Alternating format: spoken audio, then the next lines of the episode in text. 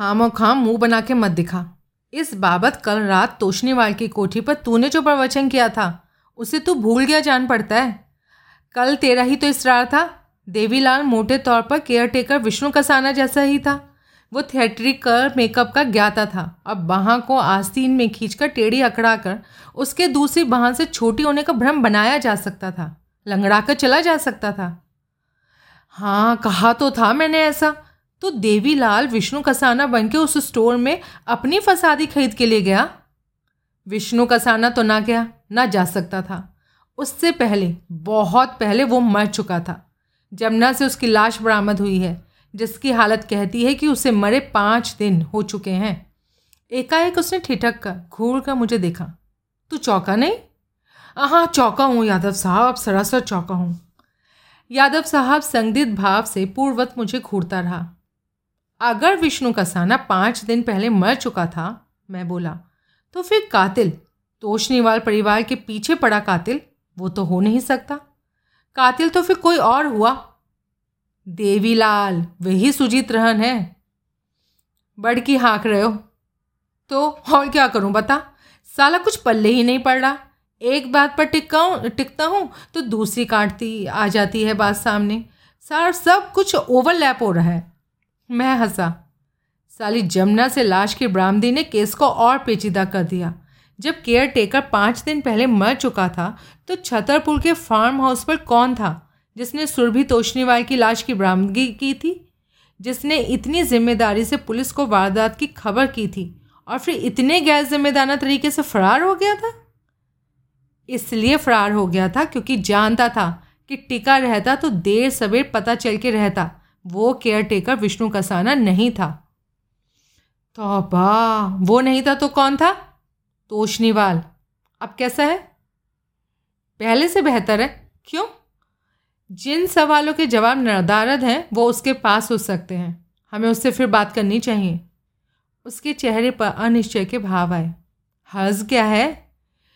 मेरे पास उसको कहने को और कुछ नहीं है। मेरे पास तो है। तुम साथ में चलो तो सही।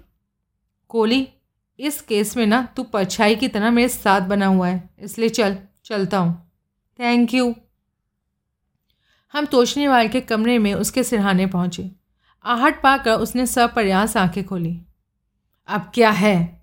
फिर तनिका प्रसन्न भाव से बोला, आपके लिए न्यूज़ है, मैं बोला, क्या? आपका खेल ख़त्म हो गया है। मेरा? कौन सा खेल? जो आपने आखिर तक बड़ी चतुराई से खेला। क्या पहलियाँ बुझा रहे हो? साफ़ कहो जो कहना है। साफ़ सुनना चाहते हैं? ओके, दिल मज़बूत कर लीजिए। अब बक भी चुको। आप कातिल हैं। क्या? आप कातिल हैं। सब कुछ क्या धरा आपका है। क्या बकते हो? आपको अपनी फैमिली से नफरत है, क्योंकि आप समझते हैं कि आपकी बीवी ने आपको धोखा दिया। उसने जानबूझकर छुपा के रखा कि आपसे शादी के वक्त वो प्रेग्नेंट थी और आपके पार्टनर सुजीत रहन के बच्चे की माँ बनने वाली थी। आपकी बीवी ने आपको धोखा दिया था। उसने जो जुड़वा बच्चे पैदा किए थे, उनके पिता आप नहीं थे। ऐसी फैमिली से आपको क्या लगा होता? फिर भी एक लंबा अरसे तक आपने समाजी रिश्तों को निभाया और यूँ निभाया कि पत्नी के पति बने रहे, बच्चों के बाप बने रहे और अपनी प्ले बॉय वाली छवि भी आपने बनाए रखी। फिर दो साल पहले आपकी ज़िंदगी में अंजना रांका के कदम पड़े और आपको बीवी बच्चे अपने रास्ते में रुकावट लगने लगे। अच्छा अब? फिर एक उद्देश्य और भी था। आप, आपके पार्टनर का बिज़नेस जो आपने हड़पने की कोशिश करी थी, वो नाकाम रही थी, क्योंकि इस करार को कोर्ट ने जायज़ करार नहीं दिया था कि एक पार्टनर मर जाए तो ऑटोमेटिकली पूरा बिज़नेस दूसरे को मिल जाए। कोर्ट ने पत्नी को पति का स्वाभाविक उत्तराधिकारी माना था। नतीजन, बिज़नेस में आपके पार्टनर के हिस्से की वारिस आपकी बीवी को करार दिया गया था। पूरे बिज़नेस का मालिक बनने की आपकी ख्वाहिश बीवी को ख़त्म किए बिना पूरी नहीं हो सकती थी। लेकिन आप दो साल पहले आप अंजना रांका के संपर्क में आए थे और तब से अब तक कभी भी, उससे पहले के बीस साल मुझे अपनी बीवी बच्चों से कोई शिकायत नहीं हुई। बराबर हुई, लेकिन आशिकी ने पहले ऐसा बेतहाशा ज़ोर कभी मारा ही नहीं था। अंजना में हीरे मोती जुड़े हैं। अब ये तो आपसे बेहतर कौन ही जाने। आप तो वुमेनाइज़र हैं ना? क्या? आप वुमेनाइज़र हैं। हर खूबसूरत औरत पर लाइन मारते हैं। सेक्स के मामले में आपका उसूल जान पड़ता है कि औरत चिड़िया भी हो तो कबूल। मर्द बादशाह हो तो ना कबूल वॉट नॉनसेंस बाईस साल पहले की कॉन्टी टॉप टॉप की पिकनिक के दौरान आपने बोला था कि आप लोगों के साथ एक महिला थी, जो कि आपकी बीवी की, जो तब सुजीत रहन की बीवी थी फ्रेंड थी। उस महिला का नाम बताइए। क्यों? अरे क्यों क्या?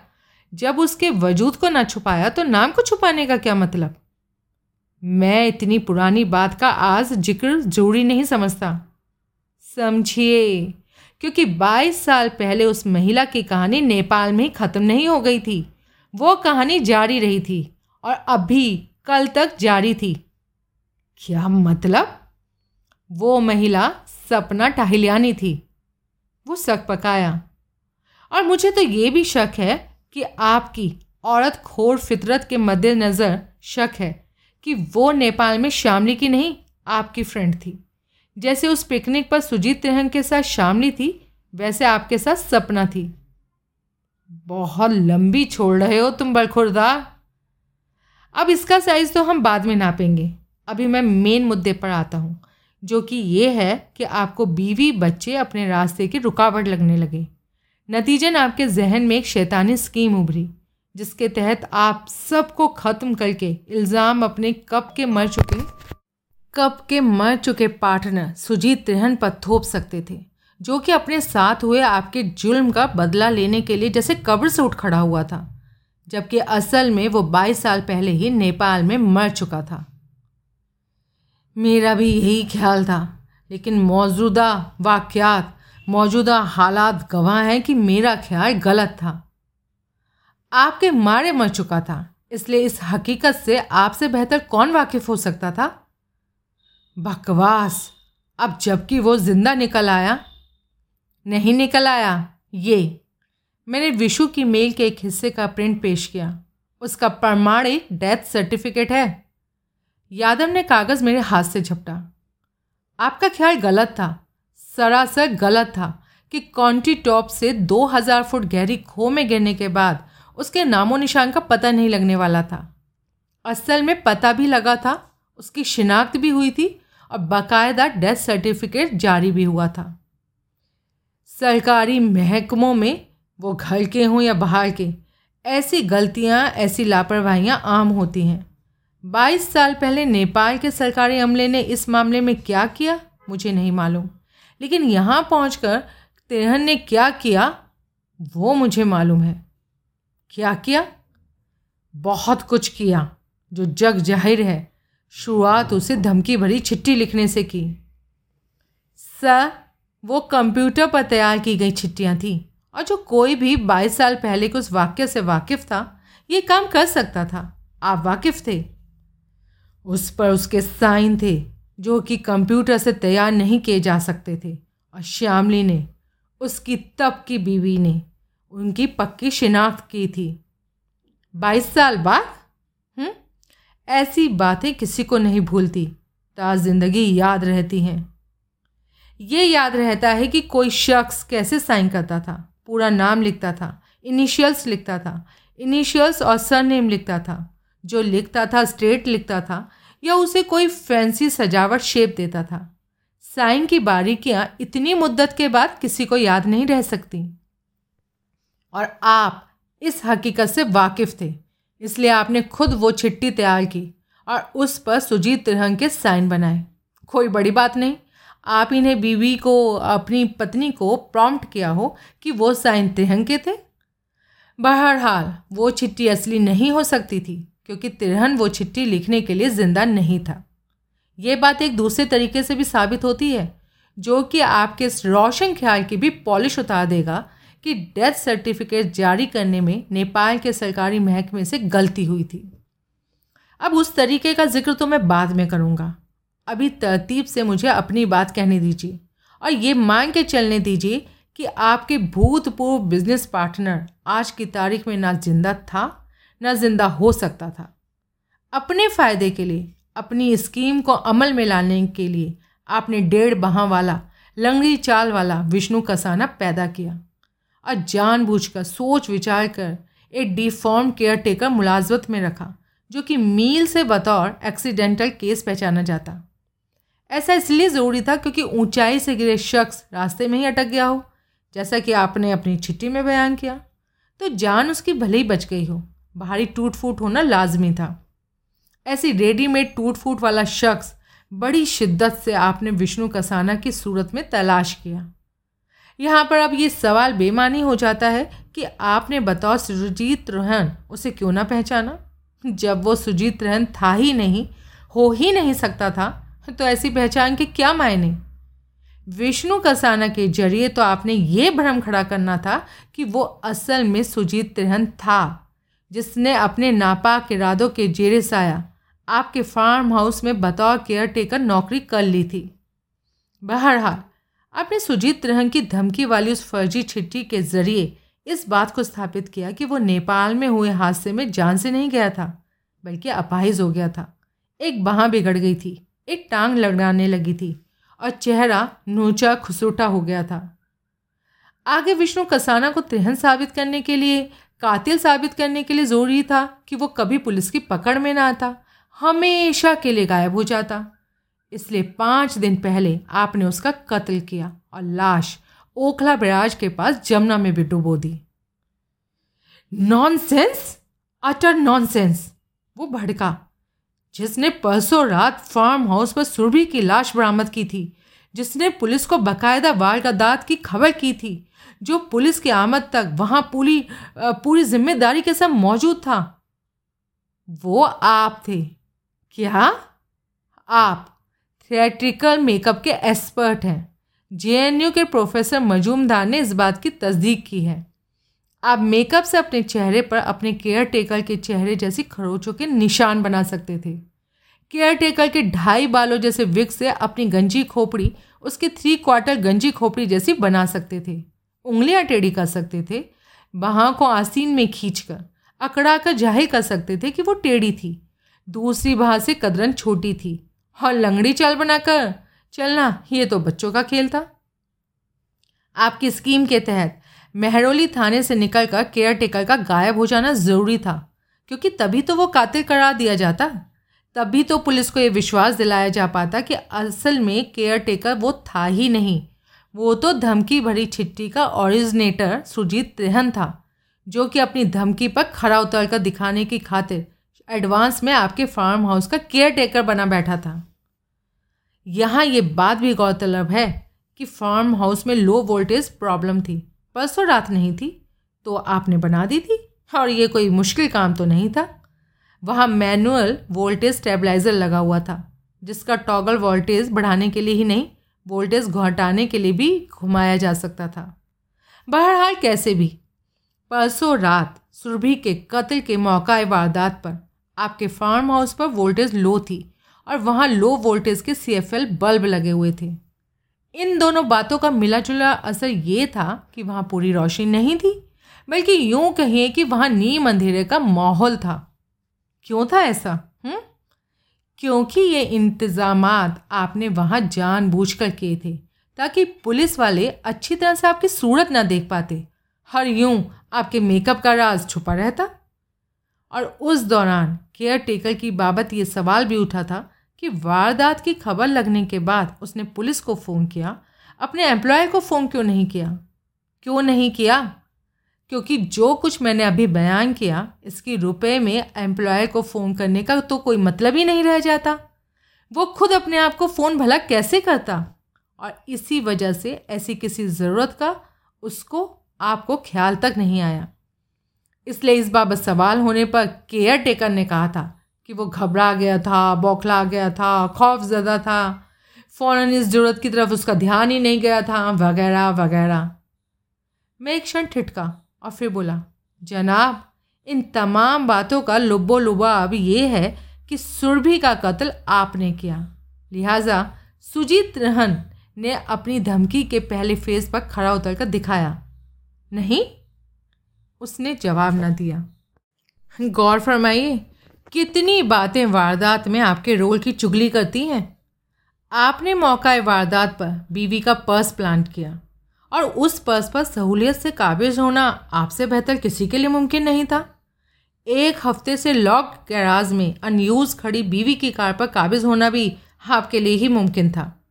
वारदात में बीवी का रोल बनाने के लिए प्लांटेड पर्स की एविडेंस को और मज़बूत करने के लिए आपने कार को बीवी की काली टोयटा को जानबूझकर फार्म के फाटक के पिलर से टकराया। लेकिन ऐसे नपे तुले ढंग से टकराया कि कार का कोई मेजर डैमेज ना होता। टक्कर ऐसी ना मारी कि कार या तो चलने के ही काबिल ना रहती, या उसको हुआ डैमेज मील से दिखाई देता और एक्सीडेंट की बाबत दरियाफ्त करने के लिए कहीं पुलिस ही उसे ना रोक लेती। फाटक इतना बड़ा था कि कार का पिरल से टकराना शक उपजाऊ बात थी। लेकिन परसों रात मैंने भी यही समझा था कि या तो ड्राइवर अनाड़ी था, बड़ी गाड़ी को हैंडल करने के मामले में ना तजुर्बेकार था, या कत्ल के बाद की दहशत उस पर हावी थी, इसलिए गाड़ी ना संभली। बहरहाल, अब मुझे मालूम है कि वो एक प्लान्ड इंजीनियर्ड एक्सीडेंट था, केस में बीवी की इन्वॉल्वमेंट बताने के लिए। लेकिन यादव पहली बार बोला, वहाँ मेन डोर में फंसी पाई गई नीले, झीने, रेशमी कपड़े की जो महीन धज्जी वो तो बीवी की नहीं थी। वो तो एस आई तोमर खबर लगा कर लाया था कि अंजना रांका के ड्रेस का हिस्सा थी। इससे यही तो साबित होता है, ये अपने तरकश में कई तीर रखने और उन्हें चलाने में माहिर हैं। बीवी पर इल्ज़ाम आता तो मुमकिन है, वो साबित कर दिखाती कि वारदात के वक्त वो कहीं और थी और अपनी कार उसने एक अरसे से नहीं चलाई थी। ऐसा तो अंजना रांका भी अपनी मौजूदगी कहीं और साबित करके दिखा सकती थी, इसमें क्या बड़ी बात है? तो फिर बतौर कातिल रेडीमेड कैंडिडेट सुजीत रहन तो था ही। देखो ना, इनका ये रट लगाए रहना ज़रूरी था कि वो ज़िंदा नहीं हो सकता था, वो ज़िंदा नहीं हो सकता था। तो कत्ल का कोई ऑल्टरनेट कैंडिडेट तो होना चाहिए ना। तो ऐसे कैंडिडेट दो थे। यूँ और कुछ नहीं होता तो केस में कन्फ्यूज़न तो पैदा होता और हर कन्फ्यूज़न असल कातिल के, इनके फ़ायदे में होता। हम्म। इसी कन्फ्यूज़न को दोबारा करने के लिए जब ये केयर टेकर बने, अंधेरिया मोड़ से ग्रामीण सेवा टेंपो पर सवार हुए थे तो ड्राइवर से लगातार बतियाते रहे थे, ताकि बाद में अगर उससे पूछताछ होती तो उसकी गवाही स्थापित कर पाते कि वो 11 बजे के करीब फार्म हाउस पर लौटा था। असल में इस गवाही का कोई हासिल नहीं था, क्योंकि कत्ल 11 बजे के आसपास तो हुआ नहीं था। कत्ल तो शाम छः और सात के बीच में हुआ था। और केयर टेकर असल में तब कहाँ था? ये स्थापित करने का ज़रिया पुलिस के हाथ से निकल गया था, क्योंकि वो फरार हो गया था, जो कि उसने होना ही था, क्योंकि वो केयर टेकर था ही नहीं। केयर टेकर तो को तो ये साहब पाँच दिन पहले जल समाधि दे चुके थे। अब पुलिस बड़ी तलाश करती रहती केयर टेकर को। ना मिलता तो यही कहती कि वो सुजीत हिरन था, सुरभि के कत्ल के बाद जिसका केयर टेकर बना रहना ज़रूरी नहीं रहा था। उसने चिट्ठी में पहला शिकार पहले ही अंडरलाइन कर दिया। सुरभि परसों शाम फार्म हाउस का रुख ना करती तो? तो चिट्ठी भी परसों जारी ना हुई होती। जमा, सुरभि का पहला शिकार होना ज़रूरी भी नहीं था। इन्होंने तीन कत्ल करने थे, जिसका भी, जहाँ भी इनका दाव लग जाता। उसी का ज़िक्र बतौर पहला शिकार चिट्ठी में होता। यानी कत्ल पहले हुआ और चिट्ठी बाद में जारी हुई। हाँ ज़ाहिर है, इनसे पूछो। चिट्ठी इनको कब डिलीवर हुई थी? शाम सात बजे, और ये कोई राज नहीं है। ओ यादव के मुँह से निकला। धज्जी के मामले में आपसे चूक हुई जनाब। मैं आगे बढ़ा। उसको खून लगा था, जो कि कत्ल के बाद ही लग सकता था। यानी कि कातिल की रुखसती के वक्त दुपट्टा दरवाजे में अटक कर फटा, और धज्जी कब्जे में अटकी रह गई। ये अच्छी सोच थी। लेकिन अगर ऐसा हुआ होता तो दुपट्टे को भी वहाँ खून लगा होना चाहिए था, जहाँ से धज्जी फटी थी। लेकिन ऐसा नहीं था। इंस्पेक्टर साहब ने अपनी जिस एसआई का ज़िक्र किया, वही ये पक्की खबर लाया था कि दुपट्टे के फटे हिस्से पर खून नहीं लगा था। धो दिया होगा तोशिनीवाल बुदबुदाया। आसान काम क्यों ना किया? दुपट्टे का वजूद ही क्यों ना ख़त्म कर दिया? ना रहे बास, ना बजे बांसुरी। फिर कैसे साबित हो पाता वो धज्जी अंजना रांका की ड्रेस का हिस्सा थी। तोशनीवाल ने जवाब नहीं दिया। वो किस्सा छोड़ो। यादव उतावले स्वर में बोला, इस बात का खुलासा करो कि लड़का कैसे बच गया। उसकी चाय में भी जहर क्यों नहीं था? ताकि किस्सा तमाम होता। दूसरी छिट्टी में श्यामली की सुजीत त्रिहंग को लिखी मौका वारदात पर गुच्छम मुच्छा पाई गई चिट्ठी में, लड़के के ज़िक्र की वजह से। चिट्ठी तो ज़ाहिर है कि इन्हीं का कारनामा था, लेकिन इनकी तरफ़ कोई दूर दराज की भी तवज्जो ना जाए। ये सुनिश्चित करने के लिए इन्होंने चिट्ठी में श्यामली की तरफ़ से ये रहस्योद्घाटन दर्ज किया कि शिशिर सुजीत तिरहंग का लड़का था। अब लड़का बचा रहता तो यही तो समझा जाता ना कि कातिल जज्बाती हो गया था। उससे अपनी औलाद को ख़त्म करना नहीं बना था। यूँ और स्थापित होता कि त्रिहंग का वजूद था और इनकी तरफ़ कोई उंगली ना उठती। मिशन तो यूँ पूरा ना होता है ना इनका। इन्होंने तो कुनबा ख़त्म करना था। करना तो था, लेकिन जल्दी क्या थी? बाकी बचे एक बटा तीन काम को ये बाद में फुर्सत से इत्मीनान से निपटा सकते थे। बाद में ये कभी शिशिर के फेडरल एक्सीडेंट का इंतज़ाम कर सकते थे। और इन कामों में तो ये माहिर हैं ही। फिर ये ना भूलो, इन्हें दो प्रोफेशनल्स की मदद हासिल थी। ओह प्रोफेशनल्स कौन प्रोफेशनल्स तोशनीवाल बोला, आपको मालूम है? उन्हीं में से एक के संदर्भ में सुनिए कि कहाँ फिर आपकी बदकिस्मती का रोल आता है।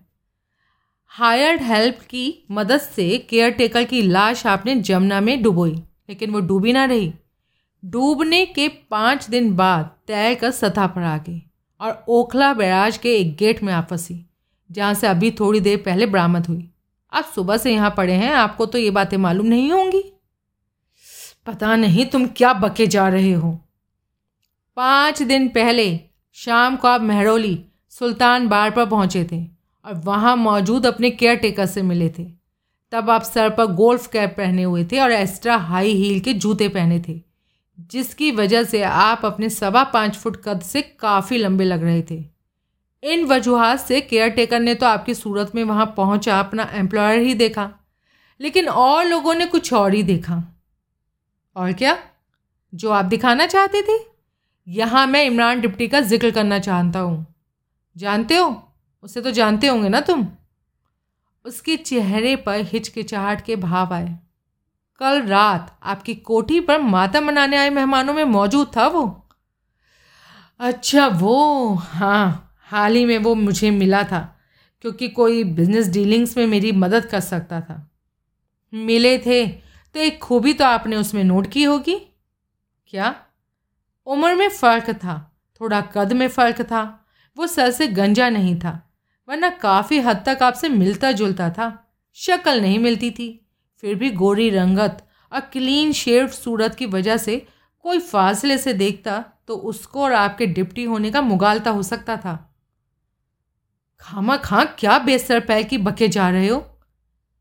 इसी वजह से वक्ती तौर पर आपने उसे मुँह लगाया था। वो इडियट समझ रहा था कि वो आपसे ताल्लुकात बना रहा था, जबकि हकीकतन आप उससे ताल्लुकात बना रहे थे। जिप्टी कहता था कि आप उसे छूट देने लगे थे, मुँह लगाने लगे थे, क्योंकि आपको उसमें कुछ भाग गया था। लेकिन जो भाग गया था, वो वो नहीं था जो डिप्टी समझ रहा था। वो वो था जो मैंने बयान किया। जो जनरल कन्फ्यूज़न आप खड़ा करके रखना चाहते थे ना, उसमें वो कंट्रीब्यूटर था। और इसी मिशन के तहत परसों रात जब आप अपना बयान दर्ज करा के महरौली थाने से निकले थे तो आधी रात के करीब, ज़ाहिर है केयर टेकर के बहुरूप में, आप सुल्तान बार पहुँचे, जहाँ खामा खां आपने डिप्टी के लिए बेमतलब का ना समझ में आने वाला मैसेज छोड़ा कि वो आपको घाट पर मिले। यूँ नहा का आपने केयर टेकर का, सुजीत त्रिहंग का, संबंध डिप्टी से जोड़ा और कई मामलों में पहले से कंफ्यूज पुलिस को कन्फ्यूज़न में इजाफा किया। मैंने ऐसा कुछ नहीं किया। उफ, सब तुम्हारी कल्पना की उपज है?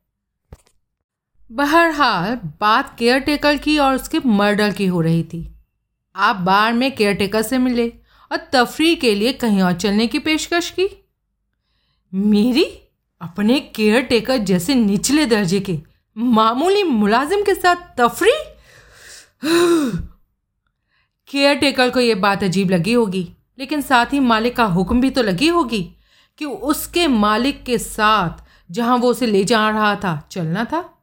बाद में मालिक आप उस अजीब व्यवहार की कोई वजह बताता या ना बताता, उसका ज़िक्र करने के लिए तो केयरटेकर ने ज़िंदा बचना ही नहीं था। वहाँ आप दोनों को नौका विहार की पेशकश हुई, जो आपने ठुकरा दी थी, क्योंकि आपका नौका विहार प्री प्लैंड था प्री शेड्यूल्ड था, और अंधेरे में कहीं निकल गए थे आप। वहाँ आपके एक हायर्ड हैंड ने, नाम ब्रजलाल, घाट से चुपचाप एक नाव खोल ली थी, जिस पर सवार होकर आप तीन जने दरिया बीच गए थे, और जहाँ केयरटेकर का कत्ल कर दिया गया था, और उसकी लाश में वज़न बांधकर लाश को पानी में डुबो दिया गया था। घाट के भीखू नाम के एक नाव वाले ने दो आदमी घाट पर पहुँचते देखे थे और थोड़ी देर बाद दो आदमी घाट से रुखसत होते देखे थे। लिहाजा वहाँ कुछ नहीं हुआ था सिवाय इस मामूली वाक्य के कि एक नाव किसी तरह से घाट पर से खुल गई थी और किनारे से परे दरिया में पहुँच गई थी। लेकिन असल में ये हुआ था कि जो दो जने वहाँ पहुँचे थे, वो आप और केयरटेकर थे। और जो दो जने वहाँ से रुखसत हुए थे, वो आप और आपका भाड़े का टट्टू, ब्रजलाल था। ये है उस जमूरे की तस्वीर। मैंने उसे मोबाइल से खींची और बाद में कंप्यूटर से प्रिंट की तस्वीर दिखाई।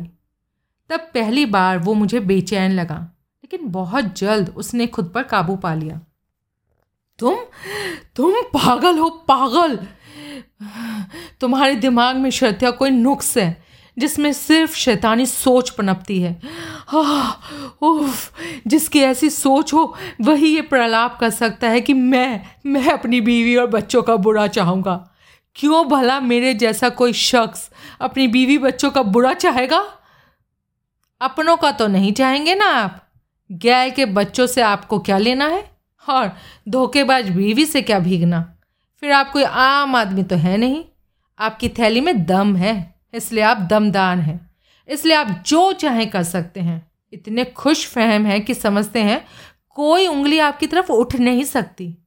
In other words you are so powerful that you can do anything and get away with it nonsense मैं करता हूँ ना सेंस पैदा।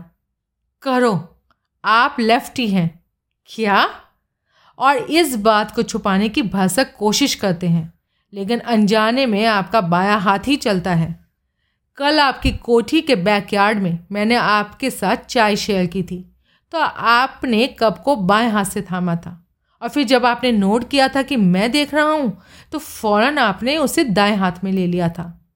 यूँ आपका बाया हाथ चलते मैंने और भी दो तीन बार नोट किया था। जब बाएँ हाथ से काम तमाम करने की आदत हो तो कितना ही आप कंट्रोल कर लें। कभी कभार लापरवाही तो हो जाना लाजमी है ना? वो लापरवाही परसों रात छतरपुर में भी हुई, जबकि आपने सुरभि को शूट करते वक्त बायां हाथ इस्तेमाल किया। आपने उसकी बाई कनपट्टी में गोली उतारी।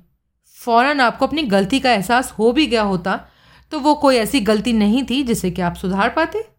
गलत कहा मैंने। और और वो बड़े सब्र से बोला, बकौल इंस्पेक्टर साहब मैंने यादव की तरफ़ इशारा किया। केयर टेकर अल्फाज दोहरा के बोलता था।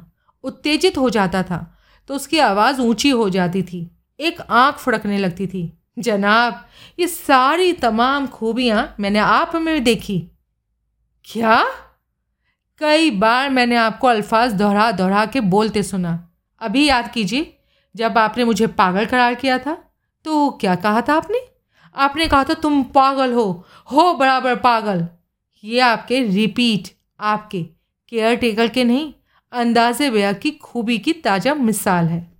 भड़कते भड़कते हैं तो जिस पर आपको काबू नहीं रहता। अभी भी भड़के तो थे आप। आवाज़ भी अपने आप ऊँची हो गई थी। बावजूद आपके मौजूदा खस्ता हालत के ऊँची हो गई थी और एक आँख भी फड़कने लगी थी। ये सब अपने आप में सबूत हैं, सर।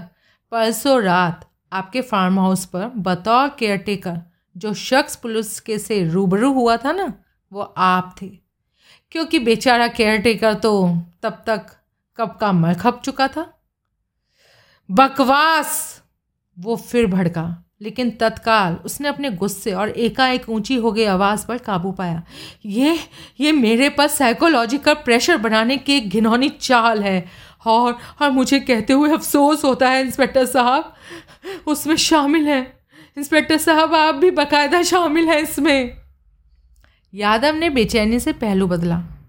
जनाब, मैं सनिवे बोला, बेहतर होता है कि ऐसा कोई फैसला बाकी पूरी बात सुन लेने के बाद करते। ठीक है, सुनाओ। बाज तो आओगे नहीं सुनाने से, क्योंकि तुम्हें पुलिस की शय है। कहो, और क्या है तुम्हारे पास? और वो जो जहर का मामला है, उसका क्या मामला है? जहर आपने खाया, लेकिन मरे नहीं। वजह मालूम नहीं तुम्हें? भूल गए, मैं कहाँ पड़ा हूँ? क्योंकि नाप जोक कर सोच समझ कर खाया आपने। आपके सिवाय ये किसी को मालूम नहीं हो सकता था कि जहर से आपकी जान नहीं जाने वाली थी। कोई अनहोनी ना हो जाए। इसलिए आपने सुनिश्चित किया कि डॉक्टरी इमदाद आपको जल्द अज जल्द हासिल हो। कैसे? वो अस्पताल छाटा जो सबसे करीब था। एंबुलेंस के लिए खुद वहाँ फ़ोन किया। ब्रेकफास्ट टेबल पर आपके साथ जेन्यून हादसा हुआ होता। एंबुलेंस के लिए फ़ोन किसी और ने किया। और किसी और ने, जैसे कि आपके बेटे ने, जो कि ब्रेकफास्ट में शामिल था, किया होता। तो आपकी औकात और हैसियत के मद्देनज़र किसी टॉप के अस्पताल को कॉल लगाई होती। ऐसा अस्पताल एम्स हो सकता था, साकेत का मैक्स हो सकता था, लेकिन आपको अपनी स्कीम को, ये होली एंजल, जो कि छोटा सा प्राइवेट नर्सिंग होम है, सूट करता था। सबने तस्दीक की कि एंबुलेंस आनन फानन आपकी कोठी पर पहुँची थी, क्योंकि जहर खाने से पहले ही आपने एंबुलेंस के लिए फ़ोन कर दिया था। बकवास! एंबुलेंस के लिए कॉल किसी औरत ने की थी। मैंने अपलक उसे देखा। क्या है? आपको कैसे पता? किसी ने बोला था। कब? मेरे होश में आने के बाद। और किसने बोला था? ध्यान नहीं, शायद नर्स ने या या फिर किसी ऑर्डरली ने या किसी डॉक्टर ने। स्विच बोर्ड की कॉल्स की उनको भी क्या खबर? मुझे नहीं पता। उसके स्वर में झुंझलाहट का पुट आया। ऐसी कॉल्स की खबर या कॉल ओरिजिनेट करने वाले को होती है या रिसीव करने वाले को होती है जो कि शांता नाम की यहाँ की स्विच बोर्ड ऑपरेटर है। उसने किसी को कुछ बोला होगा किसी ने किसी को बोला होगा ये बात किसी को कहते मैंने सुना था तो सुना था। ये डैमेज कंट्रोल की कोश, कोशिश है आपकी। अपनी वाहियात बात मुझ पर थोपने की कोशिश तुम्हारी ये वाहियात कोशिश है। आप बूढ़े हो गए हैं। क्या बकते हो? आपका दिल जवान है। आपकी ख्वाहिशात जवान हैं। लेकिन आपकी सोच, आपकी समझ, आपका प्रेजेंस ऑफ़ माइंड सब कुछ बुढ़िया गया है। इसलिए अनजाने में आप गलतियाँ करते हैं। गलतियाँ? जी हाँ वो भी पुरल में। जैसी गलती अभी आपसे हुई, वैसी। ज़्यादा डैमेजिंग बल्कि फैटल गलती आप पहले भी कर चुके हैं। वो सक पकाया, उसके माथे पर बल पड़े। पहले? पहले कब? फिर बोला तो साफ़ चिंतित लगा। कल रात को अपने दौलत खाने पर, मैडम के कत्ल के बाद। अब मौका वारदात पर अपने सुपुत्र के साथ बाद में पहुँचे थे। पहले मैं और इंस्पेक्टर साहब ऊपर मैडम के बेडरूम में पहुँचे थे। आप भीतर एक निगाह ही डाल पाए थे कि बाहर कर दिए गए थे। बाद में नीचे ड्राइंग रूम में इंस्पेक्टर साहब ने आपको मौका वारदात से बरामद शामली की सुजीत तिरंग के नाम छिट्टी दिखाई थी। लेकिन तब तक उस रुक्के का, नई धमकी वाले रुक्के का कोई ज़िक्र नहीं किया गया था, जो कि लाश के दाएँ हाथ की मुट्ठी में जकड़ा पाया गया था। तब तक उस रुक्के की खबर या मेरे को थी या फिर इंस्पेक्टर साहब को थी? आपको कैसे थी? क्या बोला? नीचे ड्राइंग रूम में जब आप इंस्पेक्टर साहब की क्लास ले रहे थे, इन्हें फटकार रहे थे कि वारदात इनकी अलगजी में हुई थी तो आपने गॉड को याद करते फरमाया था कि अब वो कहता है कि अगला और आखिरी नंबर मेरा है। आपको क्या पता कि कातिल क्या कहता था? तब तक तो रुका, आपने देखा नहीं था। जैसे वारदात वाक्य हो रही थी, उनकी रूह में या तो आप कह सकते थे कि अगला नंबर आपका था। लेकिन ये कैसे कह सकते थे कि कैसे जान सकते थे कि अगला और आखिरी नंबर आपका था? आप ऐसा और ऐसा आपने एक ही बार नहीं किया। दो बार कहा, दो बार। जनाब, क्या बताने की ज़रूरत है? कैसे जान सकते थे? मैडम की मुट्ठी में जकड़े पाए गए उस रुक्के के ओरिजिनेटर ही आप थे। ऐसे जान सकते थे। मैं तभी समझ गया था कि सारा किया धरा आपका था। तब पहली बार मुझे वो बदहवास दिखाई दिया। लेकिन शातिर खिलाड़ी था, फ़ौरन संभला। बहरहाल, मैं बोला, बात एंबुलेंस की हो रही थी, जिसके लिए कॉल किसी औरत ने की थी, और वो औरत आप थे। क्या बकते हो? डेढ़ फिक्रा फ़ोन पर बोलने के लिए आवाज़ महीं कर लेना कोई बड़ा कर्तव्य तो नहीं। मैं मिमिक्री आर्टिस्ट नहीं हूँ तो भी एंबुलेंस के लिए कॉल आपने की और सिर्फ़ आपने की। कैसे आप जनाना आवाज़ निकालने में कामयाब हुए, ये आप ही बेहतर जानते हैं। जैसे ये आप ही बेहतर जानते थे कि आपको एंबुलेंस की ज़रूरत पड़ने वाली थी। इससे जहर खाने से पहले ही आपने एंबुलेंस के लिए कॉल लगा दी। वरना बताइए कि ये क्यों कर हुआ? इधर जहर आपके पेट में पहुँचा, उधर कोठी के गेट पर एंबुलेंस पहुँच गई हम्म? ऐसी जादूगरी क्यों कर मुमकिन हुई?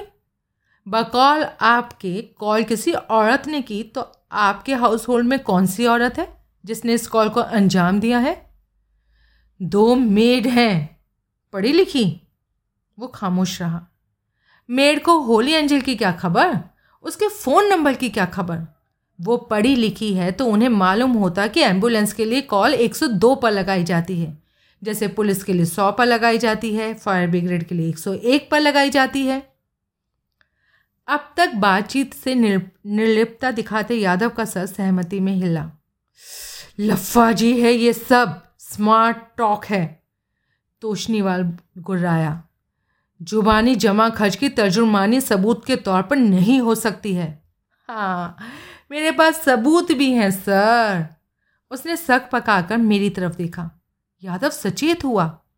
मारवर डिपार्टमेंट स्टोर से चॉकलेट का एक किलो का बॉक्स आपने खरीदा। और वहीं से आपने चूहा मारने की दवा की सूरत में स्ट्रिक्निन भी खरीदी। दो आइटम खरीदने के लिए आपको कैश मीमो पर साइन करने पड़े। आपने विष्णु कसाना के साइन किए, नीचे उसका नाम लिखा और फर्जी फ़ोन नंबर लिखा। ये। मैंने जेब से फ़ोटो कॉपी निकाल कर उसे दिखाई। उस कैश मीमो की फ़ोटो कॉपी है। और विष्णु कसाना के साइन की सूरत में आपके हैंडराइटिंग का नमूना है। हिस्से कैसे मुकरेंगे, सर? यादव ने फ़ोटो कॉपी मेरे हाथ से झपट ली।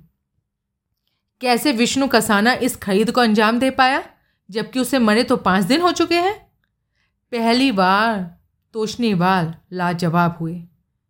एक पोल खोल बात और भी है, जिसका ज़िक्र आपको पसंद आएगा। एंटरटेन करेगा आपको। क्या? स्थापित धारणा ये है कि आपकी मिसेस के कत्ल के लिए कातिल कमंद डालकर ऊपर चढ़ा और खिड़की के रास्ते भीतर बेडरूम में दाखिल हुआ, जहाँ की उसने मैडम को शूट किया। उस बेडरूम के खिड़की के प्रोजेक्शन पर खोजे जाने के ताज़ा निशान मैंने अपनी आँखों से देखे थे, जो ज़ाहिर करते थे कि कमन का हुक वहाँ टकराया था, वहाँ अटका था। वो रस्सी जो कमन लगाने के काम आई थी, बेडरूम की उस खिड़की के एन नीचे घास में पड़ी मिली थी। और वो वैसी ही रस्सी थी जो पर्वतारोही इस्तेमाल करते थे, जो कि फिर आपके पार्टनर सुजीत रहन और उसके नेपाल प्रवास की तरफ़ इशारा था। लेकिन ये सब बनाई हुई बातें थीं, जो एक खास स्टेज सेट करने के लिए प्लान की गई थी। ये स्थापित करने के लिए प्लान की गई थी कि कैसे कातिल ने मौका वारदात तक अपनी पहुँच बनाई थी। I don't understand anything Toshniwal होटो में बुदबुदाया। यादव के चेहरे पर भी असमंजस के भाव थे। यू विल डू नाउ मैं बोला। जनाब, तजुर्बा करके देखा गया था कि कमन का हुक या तो प्रोजेक्शन पर अटक ही नहीं सकता था और अटक सकता था तो मानव शरीर का भार रस्सी पर पड़ने पर अटका रह नहीं सकता था। उसका प्रोजेक्शन पर से सड़क जाना, उस पर से पकड़ छोड़ जाना निश्चित था। अब आप खुद फैसला कीजिए, कैसे कातिल? आप नहीं तो कोई और कमन के सहारे ऊपर चढ़ पाया? तो और कैसे वो ऊपर पहुँच पाया? तोशनीवाल के स्वर में एकाएक आवेश का पुट आया। उसकी क्षीण आवाज़ एकाएक बुलंद हो गई। ऊपर बेडरूम तक पहुँचने के दो ही रास्ते थे। एक फ्रंट से सीढ़ियों से, जिस पर इंस्पेक्टर साहब कहते हैं कि उनका एक आदमी की मुतवातर खड़ी थी, और दूसरा खिड़की से। क्या इसी से साबित नहीं होता कि कमन के साथ जो तजुर्बा किया गया था, उसमें खोट थी, नुक्स था? कमन के अलावा और कोई तरीका नहीं था कातिल के पास ऊपर पहुँचने का। आपका ऐसा ख्याल है, सर? क्यों ना हो? हो, बेशक हो, इंस्पेक्टर साहब। मैं यादव की तरफ़ घूमा। यहाँ मैं आपसे मुखातिब हूँ। आपको याद है, परसों रात फार्म हाउस में आपने क्या कहा था? कि बतौर कार ड्राइवर आप केयर टेकर की, अपाहिज की, एक बाहर ट्विस्टेड और दूसरी से छोटी होने की वजह से अपाहिज की, उंगलियाँ मुड़ी और अकड़ी होने की वजह से अपाहिज की कल्पना कार ड्राइवर के तौर पर नहीं कर सकते थे। हाँ यादव कठिन स्वर में बोला तो फिर उस अपाहिज की कमर डालकर ऊपर मौका वारदात की खिड़की तक चढ़ने की कल्पना कैसे कर सकते हो? रस्सी पर चढ़ना आसान काम है या कार चलाना आसान काम है? यादव का सर पहले ही सहमति में हिलने लगा। सब बकवास है, केवल लफाजी है। तोशनीवार पूर्ववत भड़के स्वर में बोला अरे, जो प्रत्यक्ष है, उसको प्रमाण की कहीं ज़रूरत होती है। बेशुमार काम है, जो समझा जाता है कि नहीं किए जा सकते, फिर भी किए जाते हैं। फिर एक अहम तरीन बात को क्यों कर नज़रअंदाज कर रहे हैं आप लोग? अंजना टॉयलेट में सूली पर टंगी मिली या नहीं? उसके कत्ल की नौबत क्यों आई? क्योंकि लेडीज़ टॉयलेट की खिड़की से उसने कातिल को रस्सी के सहारे ऊपर चढ़ते देखा। नहीं देखा। वॉट नॉनसेंस आपकी सिखाई पढ़ाई तोती ने महज ऐसा कहा कि देखा। तोता रटंत कि उसने एक टेढ़ी बाह वाला को कमन डाल का ऊपर चढ़ते देखा, ताकि पुनर्स्थापित हो सके कि कातिल सुजीत रहन था। नहीं? उसने जवाब ना दिया। अब आप अपनी पहली बात का जवाब सुनिए कि कातिल कैसे सीधे, सरल, स्वाभाविक तरीके से ऊपर मैडम के बेडरूम तक पहुँचा। क्या था सीधा सरल स्वाभाविक तरीका? यही कि वो सीढ़ियाँ चढ़ता और ऊपर पहुँच जाता। ये यही किया उसने। ज़रूर ज़रूर इनविजिबल मैन बन गया। तब किया जब नीचे हॉल में उसको देखने वाला कोई नहीं था। जब घर में अभी किसी भी मेहमान का दाखिला नहीं हुआ था। घर का मालिक कैजुअली सीढ़ियाँ चढ़ा, ऊपर बीवी के बेडरूम में पहुँचा, उसे शूट कर दिया। इतमीनान से वहाँ बीवी के पूर्व पति की चिट्ठी और अपने बारे में फाइनल वार्निंग का रुका प्लान किया। और जैसे टहलता ऊपर पहुँचा था, वैसे टहलता लौट आया। अरे, तुम पागल तो नहीं हो? गोली चलने की और शामली की चीख की आवाज़ सबने सुनी थी, मैंने सुनी थी, तुमने सुनी थी, इंस्पेक्टर साहब ने सुनी थी। कैसे मैं? मैं ऊपर गोली भी चला रहा था और नीचे सब लोगों के बीच में मौजूद था। कैसे मैं मौजूद था? क्योंकि जब गोली चलने की आवाज़ सुनी गई थी, कत्ल तब नहीं हुआ था। मैंने पहले ही अर्ज़ किया कि कत्ल उस घड़ी से पहले, काफ़ी पहले तब हुआ था, जब नीचे हॉल में कातिल की करतूत का कोई गवाह उपलब्ध नहीं था। तो गोली चलने की आवाज़, वो चीख की आवाज़ रिकॉर्डेड थी, जो किसी ऑटोमेटिक मैकेनिज़्म के ज़रिए एक पूर्व निर्धारित समय पर ऑन हुई थी और नीचे सुनी गई थी। अरे ऐसा कोई मैकेनिज़्म ऐसी कोई रिकॉर्डेड डिवाइस शामली के कमरे से? इंस्पेक्टर साहब से पूछो बरामद नहीं हुई थी। क्योंकि वो वहाँ नहीं थी। और मैं क्या कह रहा हूँ? क्योंकि उसका वहाँ होना ज़रूरी नहीं था। नीचे हॉल में मौजूद सब लोगों को बस ये पता चला था कि वो आवाज़ें ऊपर से आई थी। और ऊपर क्योंकि मैडम के सिवाय तब कोई नहीं था, इसलिए सहज ही ये सोच लिया गया कि चीख मैडम की थी। और मैडम के बेडरूम से वो आवाज़ें आई थी। हकीकतन वो रिकॉर्डेड डिवाइस और उसका automated time bound switch on off उपल्ली मंजिल पर कहीं भी हो सकता था। इस रिकॉर्डिंग ने कत्ल का गलत वक्त निर्धारित किया और आपको एलिबाई दी कि कत्ल के उस गलत फैब्रिकेटेड वक्त पर आप नीचे हॉल में मेहमानों के बीच थे। कत्ल बहुत पहले हो चुका था और उस वक्त की कोई एलिबाई आपके पास होना मुमकिन थी ही नहीं। मैं बाहर था, बाहर बिज़ी था, इसलिए मेहमानों की आमद के वक्त उनको रिसीव करने के लिए घर पर मौजूद नहीं था। हु नोज़ ये सर्वविदित है कि आपके हाउस होल्ड के हर मेंबर के पास मेन डोर की चाबी है। क्या मुश्किल था आपका? चुपचाप घर से कदम बाहर रखना और वापस वापस आ जाना, ऊपर जाकर बीवी का कत्ल करना, शरारती, छिट्टी और रुका प्लांट करना। रिकॉर्डिंग डिवाइस पहले से ही सेट नहीं थी तो तब सेट करना। और जैसे चुपचाप वहाँ पहुँचे थे, वैसे चुपचाप वहाँ से लौट जाना। ये पहले ही स्थापित है कि घर से आपकी गैर हाजिरी के दौरान केयर टेकर विष्णु कसाना बन के आपने मारवर डिपार्टमेंट स्टोर से चॉकलेट के बॉक्स और जहर की खरीद की, ताकि आप अगली सुबह के ड्रामे के लिए स्टेज सेट कर पाते। वो खामोश रहा। अब मैं दूसरी बात पर आता हूँ। दूसरी बात यह है कि अंजना ने लेडीज़ टॉयलेट की खिड़की से कातिल को रस्सी के सहारे ऊपर चढ़ते देखा।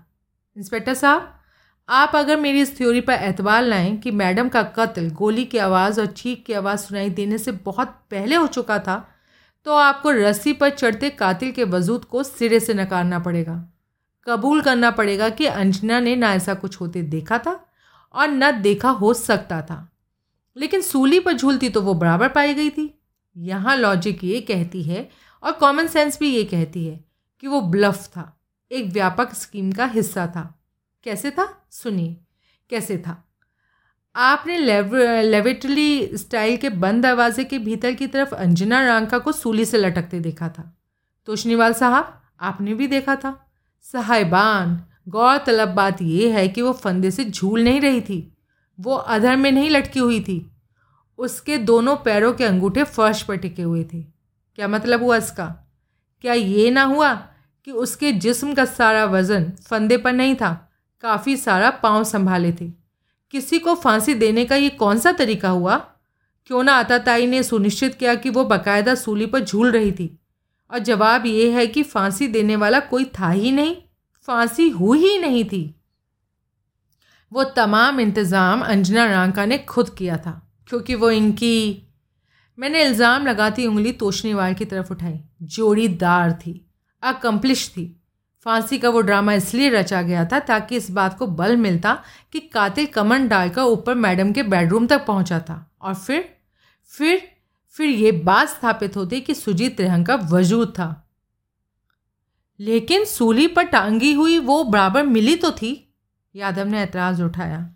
अगर वक्त रहते हम ना पहुँच गए होते तो वो भी गई होती जान से।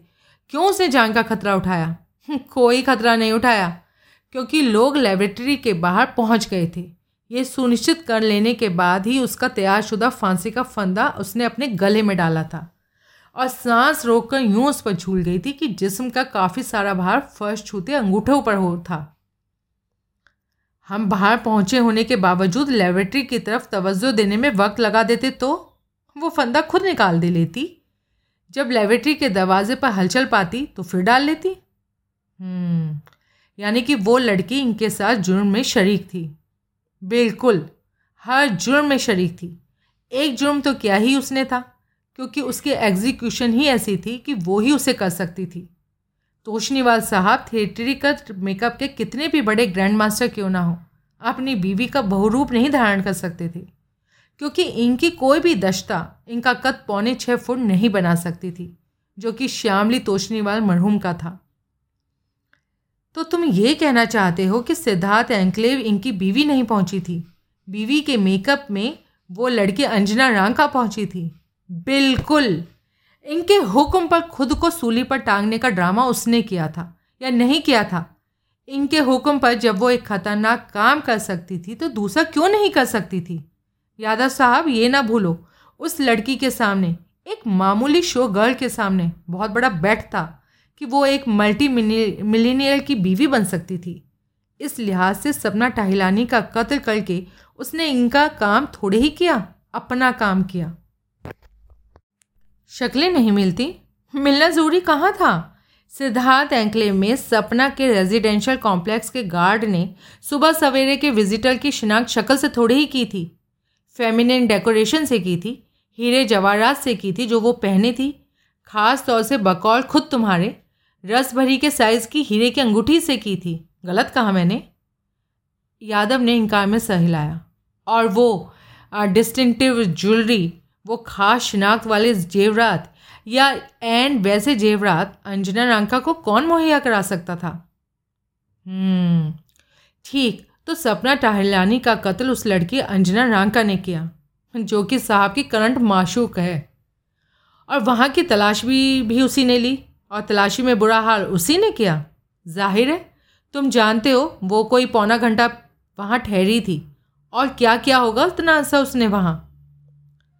हम्म यानी तुम्हारी बात सही थी कि वो तलाशी किसी अनाड़ी का, किसी नौसिखे का काम था। अंजना रांका को इन बातों का कहाँ का तजुर्बा होता? हाथ तो कुछ ना आया, वो भी ज़ाहिर है। तभी तो उन्होंने वो दो जमूरे, उस्ताद और शागिर्द, मेरी तलाशी के लिए मेरे फ्लैट पर भेजे। दैट्स टू मच तोशनीवाल फिर भड़का। तुम समझते हो, तुम कुछ भी मेरे ऊपर थोप सकते हो? जनाब, मैं साबित कर सकता हूँ, वो दोनों जमूरे आपके हायर्ड हैंड्स थे, और उन्होंने आपकी और भी खदमात की थी। करो फिर, एक की। उस्ताद की, जिसका नाम ब्रजलाल था। तस्वीर मैंने अभी आपको दिखाई थी। दूसरा शागिर्द, रोशन रामपुरी। मैंने उसे दूसरी तस्वीर दिखाई। ये है, जिसने कि आपके हुक्म पर बुके और चॉकलेट्स का बॉक्स डिलीवर किया था। वॉट नॉनसेंस उसकी बाकायदा शिनाख्त हुई है, सर। लेकिन मेरे हुक्म पर। पकड़ा जाएगा तो कबूल करेगा ना, वो नोन क्रिमिनल है। उसका साथ भी नोन क्रिमिनल है। दोनों को पकड़ा जाना महज वक्त की बात है। फिर जब वो अपनी ज़ुबानी कबूल करेंगे कि वो आपके लिए काम कर रहे थे तो आपकी क्या पोजीशन होगी जनाब? उसने जवाब ना दिया। कत्ल आपके लिए कोई नया कारोबार नहीं है। मैं आगे बढ़ा। जो खूनी खेल परसों शाम से शुरू हुआ उससे पहले भी आपके हाथ खून में रंग चुके हैं। प, प, पहले भी? जी बिल्कुल। अंजना से इश्क का जुनून आप पर कोई परसों हावी नहीं हुआ था। उस जुनून का ही सदका था कि कत्ल का तजुर्बा आपको पहले, बहुत पहले, दो साल पहले हो चुका था। जनाब, मेरा दो साल पहले के एक वाक्य पर ज़ोर है, इसलिए मैं उस कत्ल का ज़िक्र नहीं कर रहा हूँ, जिसे आपने बाईस साल पहले अंजाम दिया था। आपका कत्ल का ही तजुर्बा पुराना नहीं, जहर का भी तजुर्बा पुराना है। तकरीबन दो साल पहले शुरू हुई अंजना से आपके आशनाई की बुनियाद भी यूँ समझिए, एक कुर्बानी के बकरे की लाश पर टिकी थी। और उस बकरे का नाम जगताप खेरा था। वो तब की, तीन साल पहले की घुंगरू द नौटंकी किंगडम का मेल डांसर था, जहाँ की अंजना रांका उर्फ़ मोना सावंत तब नौटंकी डांसर थी। तब अंजना का उस मेल डांसर से अफेयर था, जिसमें आप जाके दखल अंदाज हो गए। उस दखल अंदाजी की चरम सीमा तब पहुँची थी, जबकि एक रोज़ मेल डांसर अपने घर में मरा पड़ा पाया गया था। तब आपकी तरफ़ उंगली भी उठी थी, लेकिन तब पुलिस की, आप जैसे सरी के बड़े आदमी पर हाथ डालने की मजाल नहीं हुई थी। नतीजन जगताप खेरा के जहर से हुए कत्ल के केस को खुद खुशी का केस बताकर ठंडे बस्ते में डाल दिया गया था। और अंजना रंका, यकीनन कत्ल की हकीकत से वाकिफ रही होगी। लेकिन उसने इसलिए मुँह नहीं खोला क्योंकि वो मुँह खोलती तो एक मिल, मल्टी मिलेनियर के दिलो जान की जीनत बनने का मौका गवा बैठती।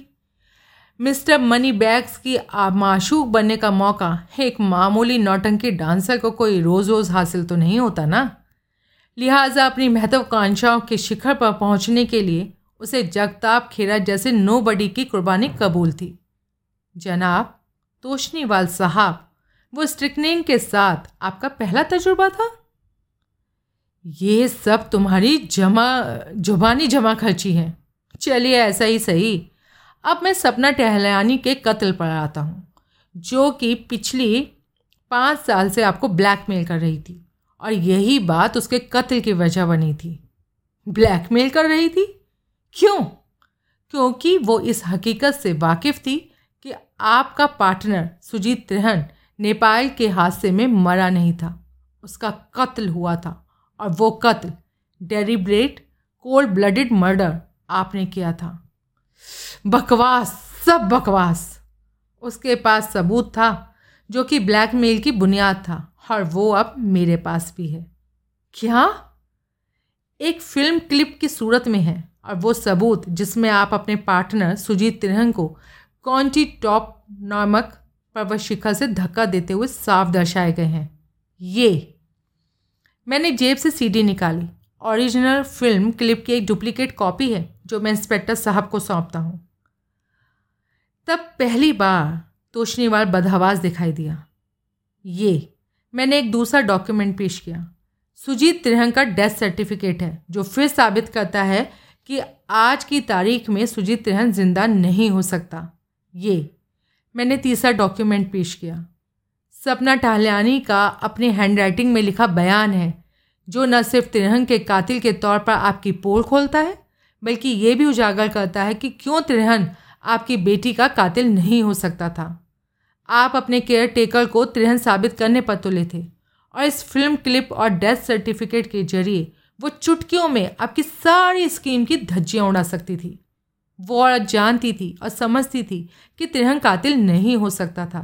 तो कातिल आप थे, क्योंकि कोई दूसरा बाईस साल पहले मर चुके तिरहन की मिथ को आज खड़ी नहीं कर सकता था। इतना समझ जाने के बाद ज़रूर वो आपके आइंदा इरादों को भी भाप गई थी और ज़रूर फ़ौरन खड़े पैर उसने ब्लैकमेल की कोई बहुत बड़ी मांग आपके सामने खड़ी की थी। उसने ब्लैकमेल से, उसके ब्लैकमेल से तो आप पहले से आजिज थे। अब वो बड़ी मांग खड़ी करके तो जैसे सपना टाहिलानी ने खुद अपना डेथ वारंट पर साइन किया। अंजना रांका ने शामली बन के आपके लिए उस काम को अंजाम दिया। लेकिन आपकी बदकिस्मती की भरपूर तलाशी के बावजूद आइटम सपना के फ्लैट से न बरामद हुई। अलबत्ता अलबत्ता बाजरिया अंजना वहाँ मौजूद खुफिया तिजोरी का वजूद ज़रूर सामने आया। फिर आपके किराए के जमूरे, आपके हुक्म पर मकतूला की मेड किरण के पीछे पड़े, जिसके ज़रिए आपको मालूम हुआ कि उसने मुझे बेडरूम में खुली तिजोरी के सामने खड़ा देखा था। आप कूद कर इस नतीजे पर पहुँचे कि आइटम मैंने निकाल लिया है। लिहाजा जमूरे मेरे पीछे पड़ गए, जबकि आपका ख्याल सरासर गलत था। सपना की तिजोरी में सो कॉल्ड आइटम मौजूद थी ही नहीं। मैंने एकाएक ऊपर से पहुंचकर जमूरों की तलाश में विघ्न न डाला होता। तो उनकी नाकाम तलाश के बाद आपके पास यही रिपोर्ट पहुँचती कि आइटम मेरे कब्जे में नहीं थी। तब जाकर आपको सूझा कि जो चीज़ माँ के पास बरामद नहीं हुई थी, वो ज़रूर बेटी के पास थी। बेटी? आपकी private secretary Shilpi Tayal. What nonsense कल मैंने आपसे ख़ास तौर से सपना की बेटी के बारे में सवाल किया था। तो आपने कहा था कि आपको बेटी की कोई खबर नहीं थी। आपने ये भी कहा था कि बेटी को, जिसे आपने आखिरी बार तब देखा था जब वो दस साल की थी। और आज आप देखते तो शायद ही पहचान पाते। जनाब, आपने सरासर झूठ बोला था। आपको नहीं मालूम था सपना की बेटी कहाँ थी? बेटी तो आपकी गोद में खेलती थी। क्या? बच्चे बड़ों की गोद में तो खेलते हैं ना? अरे आज बाईस साल बाद वो बत्तीस साल की होगी। कितने खुशकिस्मत हैं आप। रश आता है मुझे आपकी खुशकिस्मती पर। औरतों पर लाइन मारना मेरी फुल टाइम जॉब है। लेकिन ऐसी ऐसी नाकामी, ऐसी कामयाबी तो मुझे कभी ना हासिल हुई कि पेड़ भी अपना और फल भी अपना। पता नहीं क्या बकवास कर रहे हो। समझाता हूँ जनाब तायर टाहलानी का ही संक्षिप्तीकरण है। जैसे सिप्पी सिपाही मलानी का संक्षिप्तीकरण है। शिल्पी की आपके पास नौकरी, माँ कोई ब्लैकमेल का ही एक्सटेंशन थी। सपना ने आपको मजबूर किया था कि आप एक मोटी तनख्वाह पर, असाधारण रूप से मोटी तनख्वाह पर, उसे अपने पास मुलाजिम रखें, ताकि ब्लैकमेल से हासिल रकम का इनकम टैक्स जैसी पूछ होने पर कोई छोटा मोटा हिसाब देने में माँ कामयाब हो जाए। लेकिन शिल्पा, सपना की बेटी, नाटक मत कीजिए। उस हकीकत को आपसे बेहतर कोई जानता हो ही नहीं सकता। आप जैसे टॉप रैंकिंग एग्जीक्यूटिव की पीएस की जॉब के लिए वो बिल्कुल अनफिट थी। आप दो वजह से उसको झेल रहे थे। दो? दो वजह से?